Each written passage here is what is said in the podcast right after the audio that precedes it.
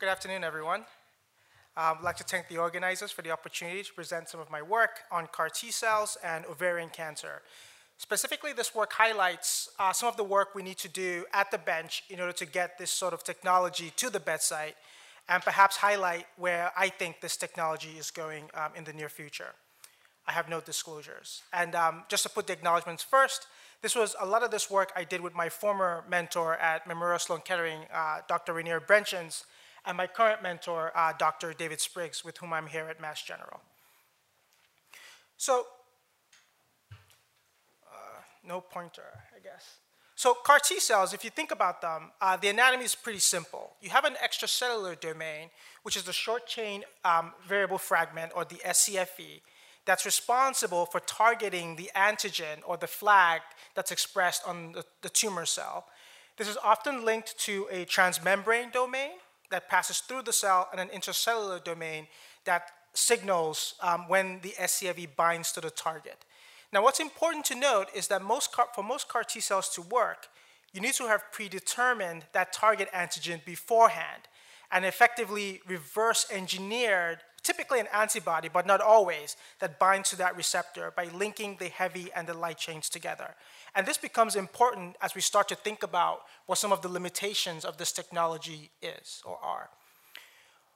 Another useful way to think about CAR T cells is to put them in contrast or in juxtaposition to TCR or T cell receptor based therapy. And here to the left is uh, the context in which a T cell receptor recognizes a target antigen. This is oftentimes in the context of HLA presentation. In contrast to that, CAR T cells do not require HLA presentation. So as we start to think about what some of the mechanisms of escape are, or what are the pros and cons between each of these approaches, you can start to get a sense that whereas a tumor might downregulate HLA and as such avoid TCR-based approaches, that particular avenue is impossible with CAR T cells. Whereas on the other hand, if the tumor has a mutation in the tumor-associated antigen, it basically becomes invisible to the CAR T cell. Whereas a polyclonal T cell response, such as what you see with checkpoint blockade, has more avenues to capture a tumor and mitigate um, immune escape. So why bother anyway with CAR T cells? So if you look at this chart um, that shows what type of tumors are, might be more amenable to checkpoint blockade therapy and what kinds of tumors that might be amenable to CAR T cell therapy, we think about them in terms of their antigen burden or antigen presentation on the surface. The more antigens you have, which is to your right, with tumors like melanoma lungs, um, and lung cancer, there's more opportunity for these mutated proteins to be presented in the context of HLA and as such be recognized by the TCR on tumor infiltrating T cells.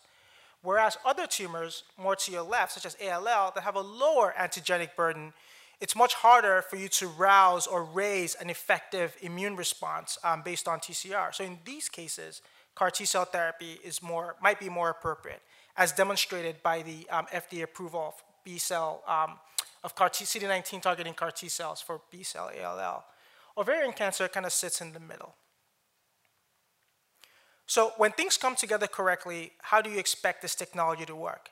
So we usually collect T cells from plasmapheresis from patients, uh, or in the lab, we collect this as donor splenocytes from mice.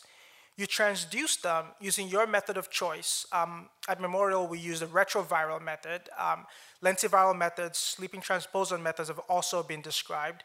And you introduce your scFv and the signaling domain via this method to the, CAR to the T cell, at which point it becomes a CAR T cell.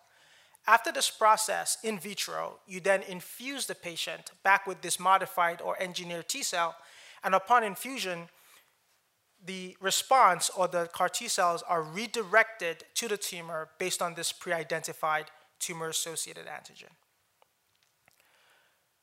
So, in parallel with a lot of the work that was going on with the CD19 directed CARs, people had been looking to see if they could recapitulate the same things in solid tumors, whether it was in pancreatic cancer, head and neck cancer, ovarian cancer. Um, a lot of effort was afoot. And this is just one um, line of evidence that shows where some of the issues are when we design and test CAR T cells for solid tumors. Parker et al. had done some of the prerequisite in vitro studies with ovarian cancer CAR T cells. They identified a good target. This is the folate alpha receptor that's expressed on a lot of epithelial ovarian cancers. They designed and tested a, um, a CAR product in vitro and found that when you co-cultured them with cell lines like the iGROV1 that's highlighted in red, you had a robust cytotoxic response. At the same time, you also had a lot of interferon gamma that was secreted when these CAR T cells uh, recognize the tumor. These are all good things and things that are important prerequisites before you go to clinic. Now, these are first generation CAR T cells, and I'll explain what that means a little bit shortly. Emboldened by these results, basically it met all of the appropriate benchmarks for what you would need to do in the lab. They went ahead and did a phase one clinical trial, and there were no responses. In fact, when the product was infused into patients, they could not find in the periphery these expanded CAR T cells. And again, the way these T cells work is upon engagement with the target, they start to divide and expand and basically deal with or try to overwhelm and overcome the tumor. And they could not find an expansion in any of the patients treated. So we learned a lot of lessons. And this was happening across the board for a lot of other solid tumors. And one of the first lessons we learned is that unlike TCR based therapy, you need a second or a co stimulatory domain intracellularly to fully engage or fully lead to T cell activation. This is the so called signal 2. And one of the more commonly used ones is CD28, which binds to B7H1 or B7H2, typically on the antigen presenting cell or on the tumor stroma. This is what's required for these T cells to make IL 2 and divide, beyond just ligation of the scFv. So, if one co-stimulatory domain is good, then perhaps two is better. And people have looked at including 4-1BB uh, in series with CD28, and they've seen good responses. Some investigators prefer 4-1BB, some just use CD28. And of course, as medical oncologists, if two is better, then three has to be better. Um, so people have tried three co-stimulatory domains, and in this case, just like with many cytotoxic regimens, three is not always better than two. So most, the current FDA-approved um, product is actually a second generation which means it only has one internal domain. But in preclinical studies and in the lab, you'll see people using as many as two costimulatory domains. When our lab was thinking about developing CAR T cells for ovarian cancer, we took a different approach. Instead of just increasing the number of costimulatory domains, we thought that, you know what, ovarian cancer is different than pancreatic cancer, and that is entirely different from all hematologic malignancies. We needed to take a different approach to armoring or upgrading these CAR T cells. So first, what was our target? I mentioned that you need to know the target before you even start. So working with Dr. David Spriggs, we cloned and identified the 4H11 um, antibody, which binds to the retained portion of MUC16. Now, MUC16 is this gigantic glycoprotein, the top of which is cleaved off and shed into the blood as measurable CA125. There have been targeted therapies, usually drug conjugate antibodies, against CA125, but these bind to the shed portion. So in our mind, it's entirely useless because you just get antigen complex deposition and off-target immune responses. So we liked our target because it stayed on the tumor surface. And since we already had the antibody, it was only a matter of time before we could reverse engineer that sequence and make an scFv. That was the first step. The second step is, can we use what we know about ovarian cancer to design a better CAR? Instead of just increasing the number of co-stimulatory domains, we decided to use a cytokine product, IL-12. And I'll explain the reason we picked IL-12 shortly. So, when we, in this CAR T cell centric cartoon, we expect CAR T cells. T cells don't make IL-12. IL-12 is usually provided by dendritic cells or other antigen presenting cells in an inflammatory environment to help drive a pro-inflammatory or TC1 type immune response. Basically a safety check. You can't have the T cell bring its own gasoline and its own matches to the fire. So you have a separate part of that provided by other immune cells in the microenvironment as a sort of check to make sure the T cell is doing the right thing and not having an uncontrolled inflammatory response. So we thought that if we put the CAR T cells um, and enable them to make their own IL-12, we remove that. And you can have autocrine IL-12 stimulation of the CAR T cells, and that might augment its immune function. Also, we know that in ovarian cancer, there's a lot of preponderance of tumor-associated macrophages, so-called M1 macrophages, I mean M2 macrophages, that have been associated with poor outcomes um, in patients. And we know that in the presence of IL-12, these macrophages are perhaps retuned or repolarized towards a more inflammatory or an M1 type macrophage, and they start to make their own IL-12, basically leading to a feed-forward type of mechanism. We know that in some patients, there are dendritic cells present in the microenvironment, especially these plasmacytoid type dendritic cells that have also been shown to be poor prognostic indicators in patients who are receiving um, definitive therapy. And IL-12 can stimulate these dendritic cells and make them upregulate MHC2, which in turn might lead to the um, demonstration of neoantigens to the endogenous um, immune system. We know that IL-12 will stimulate endogenous T cells, and we know that IL-12 will actually take the brakes off regulatory T cells, which again have also been shown to be important negative prognostic factors in ovarian cancer. So IL-12 seems to be at the center of this and seems to be a good candidate for us to test our hypothesis. But we didn't do this first. In fact, there have been phase one and phase two clinical trials where IL-12 cytokine therapy had been used for ovarian cancer with fairly mixed results. However, it was felt that the dosing and the toxicity of this cytokine outweighed its benefits, and development was stopped at that time. So when we put everything I said together, we have a CAR T cell that stimulates, um, that is, that, that responds or binds to the retained portion of MUC16 and has a little extra piece that secretes IL-12 for both autocrine and paracrine effects. So the first thing we did was to do something very similar to what was done in that other paper, which is to test all of this in the laboratory prior to initiating clinical trials. And as you can see, if you follow the red bar, which represents what happens with the IL-12 secreting CAR T cells, you see an increase in the cytokines you would expect, such as IL-12, which is the internal control, but also with interferon gamma and TNF alpha, which are inflammatory style cytokines. Next, when we do a cytotoxicity assay, we culture the tumor cells directly with the CAR T cells. We see significantly reduced amount of tumor cells. So the lower the bar, the better. And in this case, the low red line means that the IL-12 secreting CAR T cells are killing off a lot more of these tumor cells in the dish. Also, when we looked at other effector mechanisms of CAR T cells or T cells in general, like perforin and granzyme, we do see increased levels in these IL-12 enhanced CAR T cells. However, when we co-cultured and we looked for T cell proliferation, which is important because the T cells have to divide as well as kill the tumor, we saw a similar amount of expansion or proliferation um, between our IL-12 secreting CAR T cells and the second generation or the standard um, CAR T cells.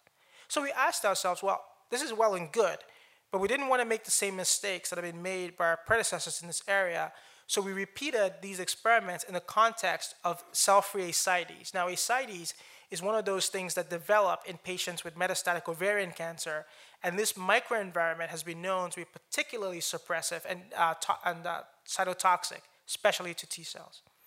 Now, when we repeat these experiments in the context of the appropriate tumor microenvironment, we find that the IL-12 secreting CAR T cells are indeed protected. They can still kill these tumors in the presence of ascites, which is uh, demonstrated there by a comparison of the solid red line to the dotted red line.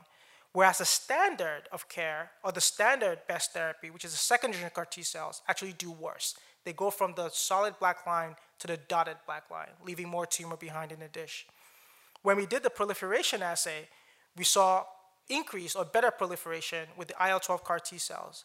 And the reason for this when we looked is because in figure C, the IL-12 secreting CAR T cells are resistant to apoptosis in the presence of ascites, which has been shown to be a mechanism for T cell, T cell, um, T cell toxicity or T cell uh, apoptosis in this environment. So, do tumor bearing animals live better when we treat them with these supposedly enhanced CAR T cells? And indeed, they do.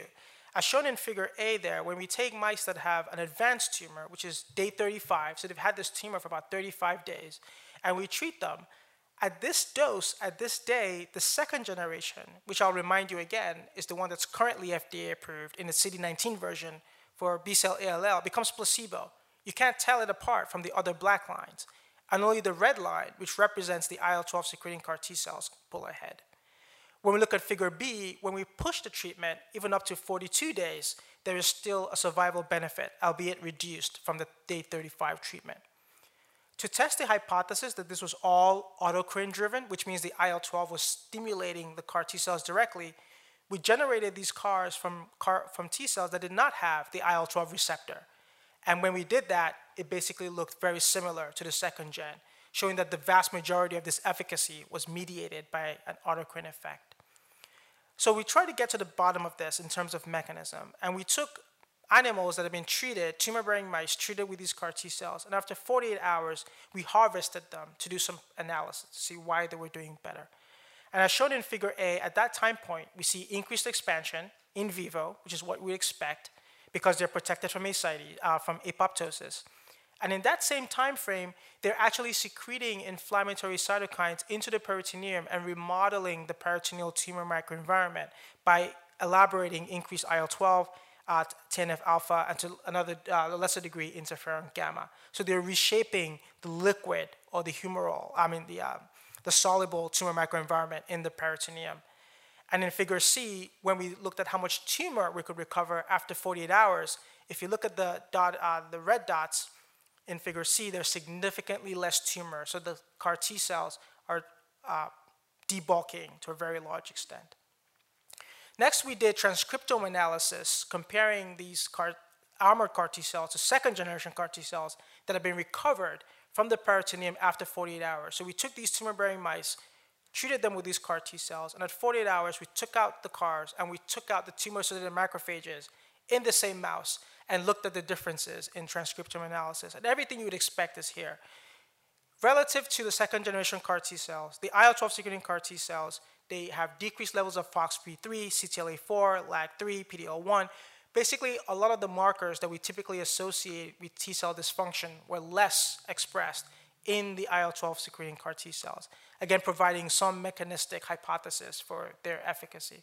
Other things like EOMES and TBET, where EOMES was upregulated, uh, downregulated, and TBET was upregulated, another classic indicator of inflammatory T cells.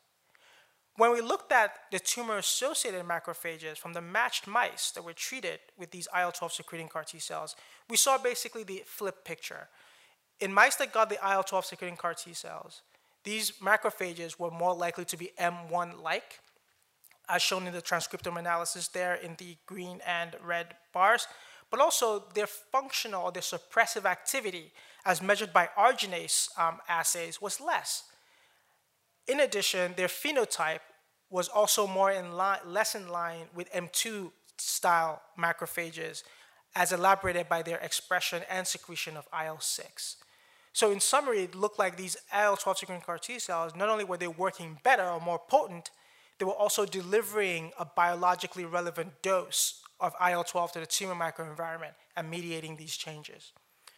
Another thing we noticed, as shown in figure A, was that in these mice, there were actually less quantities of these tumor-associated macrophages, in addition to these changes, uh, transcriptome changes and physiologic changes that I described. And when we looked at it, it turns out that these macrophages were upregulating a lot of FAS, or these fast death receptors, the way I think about it. And we found that the CAR T cells upregulated the ligand for that. So we hypothesized that maybe the cells that weren't being converted were actually being killed off by these CAR T cells via ligation of the fast, fast ligand pathway. So we did a blocking assay where we treated mice with a blocking antibody to fast ligand, treated them with the CAR T cells, and indeed, in figure C, we were able to rescue or recover the amounts of tumor-associated macrophages in these mice.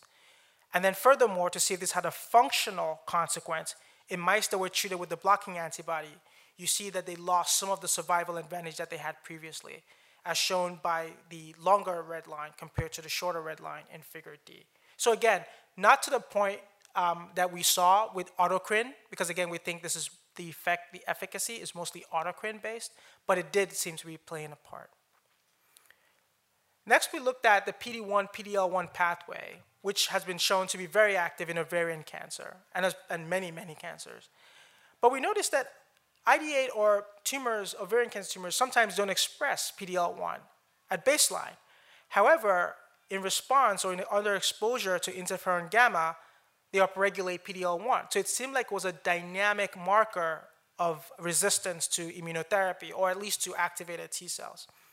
So what we did to test the hypothesis of the, uh, the relevance of this pathway was to generate CRISPR-mediated PD-L1 knockdown cell lines.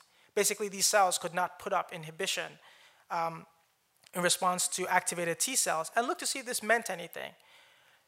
I'll spare you the co-culture data, which showed that it did, but I'll show you the survival data that shows that in mice that had tumors that could not upregulate PD-L1, they were more responsive to the second generation CAR T cells. And those go from the solid, the dotted black line, placebo, to the solid black line, which means that this pathway, in the relevant context, played a significant role in suppressing the efficacy of immunotherapy for ovarian cancer. The IL-12 CAR T cells were still able to function effectively as compared by the solid red line to the dotted red line. Lastly, I'd mentioned earlier on that IL-12 could also have effects on dendritic cells, and this is an entire story that we don't have a lot of time to get into today. But at that same 48-hour time period, when we recovered dendritic cells from mice that have been treated with the armored CAR T cells, we did see upregulated MHC class II. The hypothesis being that as tumors were dying around these macrophages and they were being endocytosed, there would be a higher chance or higher probability for these dendritic cells to, up, to co-express or present some of these neoantigens, some of these antigens in the context of MHC2. So to further test it, then we said, well, if they are presenting increased antigens, then maybe if we took a mouse or took a, a, a, an animal and give them a tumor that had high MUC16 and low MUC16, the IL-12 secreting CAR T cells should be able to eradicate these co-mixed or heterogeneous tumors.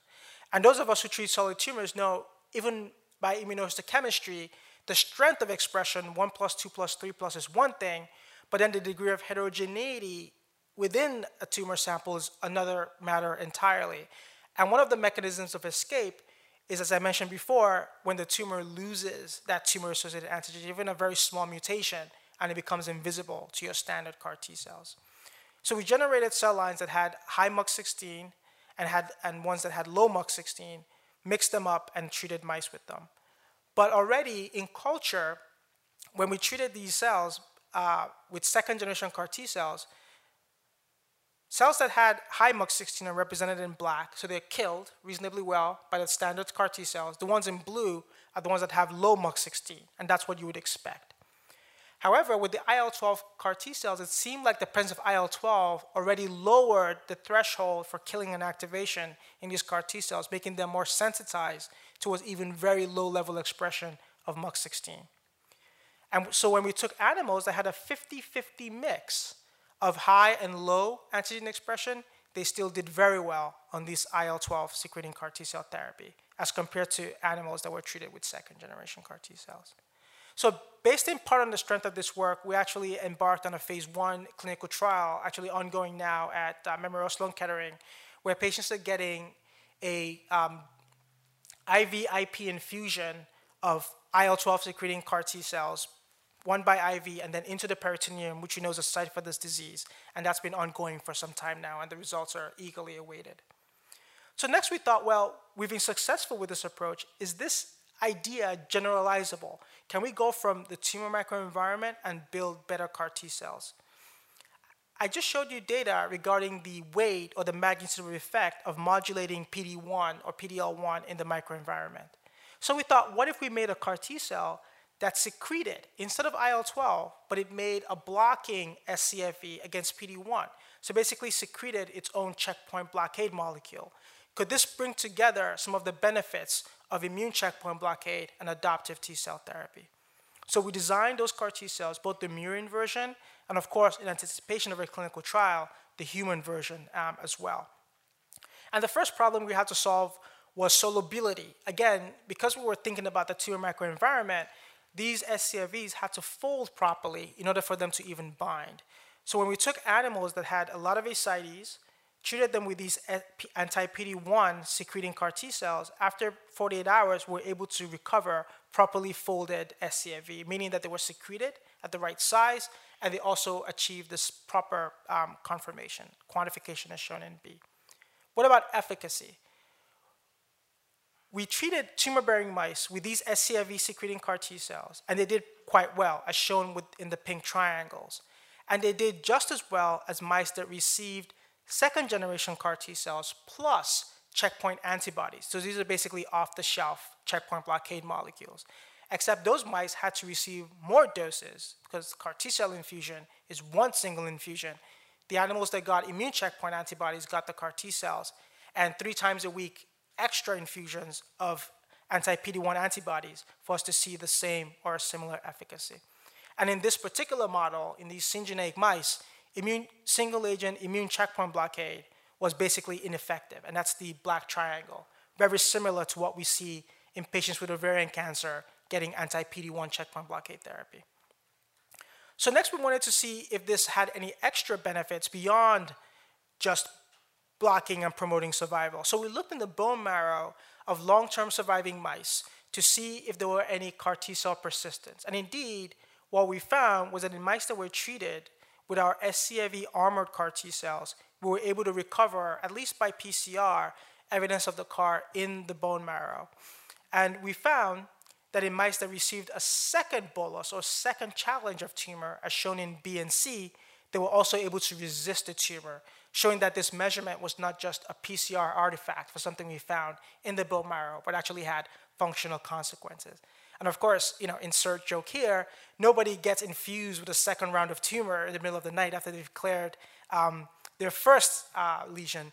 But at least experimentally, this shows us that there might be a small repertoire of tumor reactive CAR T cells that are locked away and saved away for when the tumor recurs. So, one of the benefits of checkpoint blockade is that you can have what's called a bystander effect. And this is activation or modulation of neighboring T cells, ones that perhaps weren't secreting the SCFE. So, to test this hypothesis in our system, we had to switch to a melanoma model because of some technical limitations with the ovarian cancer model, which I can go to in detail with anyone who's interested.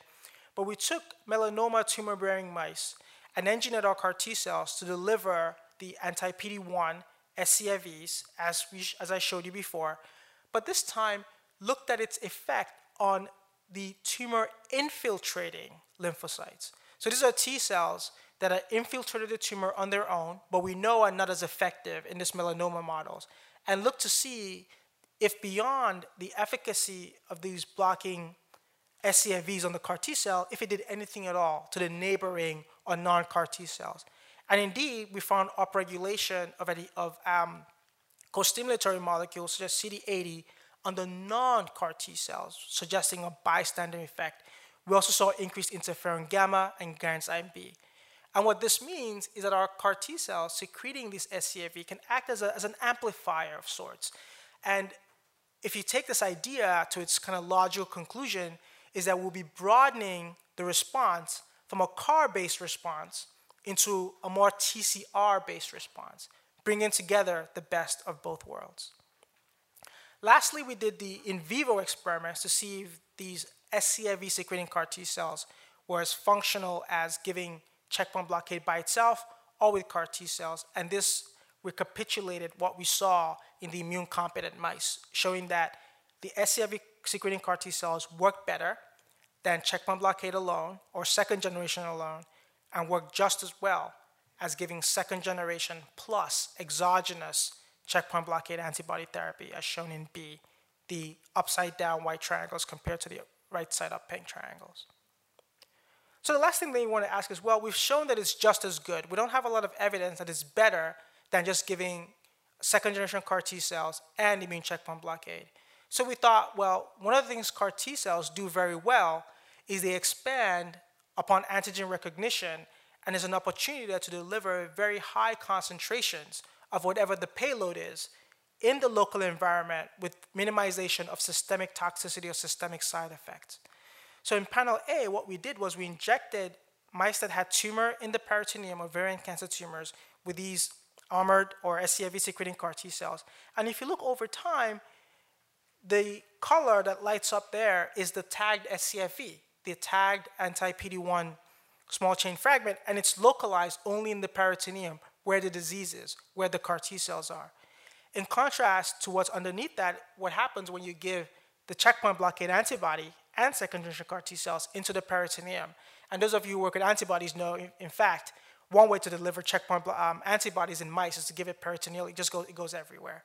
But the SCFEs are small enough that they stay in the peritoneum where the CAR T cells are, where the tumor is.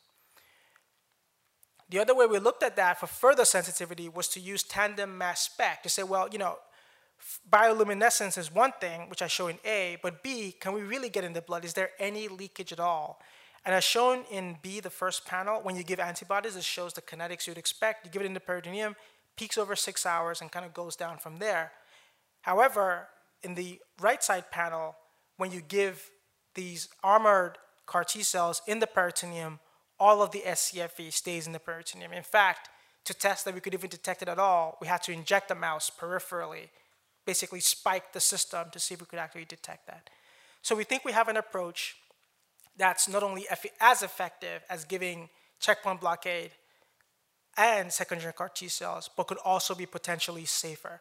And the benefit of this approach, if you um, think about it, is that in tumors that don't have a lot of tumor infiltrating lymphocytes, these cold tumors, CAR T cells can act as that tip of the spear, infiltrating the tumor, and then whatever payload they're carrying, be it IL 12, be it PD 1, can then be used to engage and broaden the immune response beyond just what's targeted by the CAR.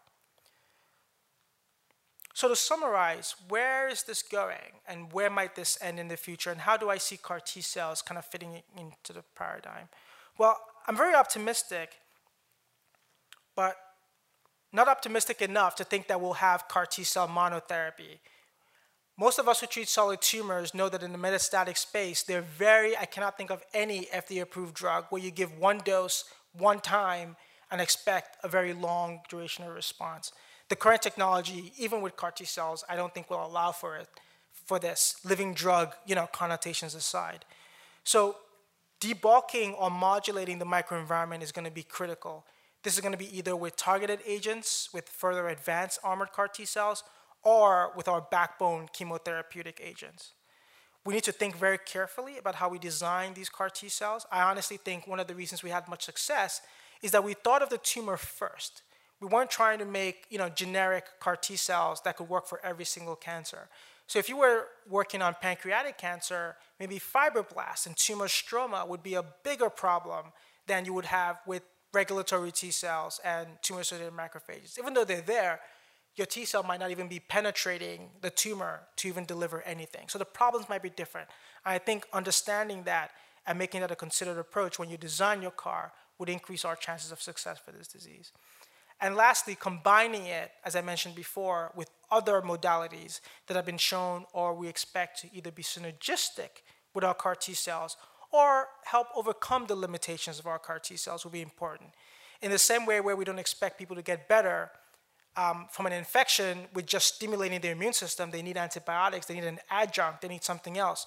We need to think very carefully about what we're trying to do with these tumors, where the T cell dysfunction is, where the problems are, and try to overcome that with rationally designed combinatorial approaches. And lastly, even all the way down to how we manufacture CAR T cells, we need to think about it. So these T cells are stimulated outside the body, oftentimes for uh, a week, maybe longer, and then we expect to put them back in vivo into the patient and expect them to be 100%. There are things that happen to them, dysfunction, exhaustion in vitro that we haven't yet been accounting for. The people, what's the right combination of CD8 to CD4 T cells? Those are all questions that I think we need to look at more closely for solid tumors, even though they haven't been much of an issue with CD19 expressing ALL and perhaps even multiple myeloma, which seems to be the next one coming down the pike. So I know I spoke very fast. I know I gave a lot of information. Um, but at this point, I'll be happy to take any questions. Thank you.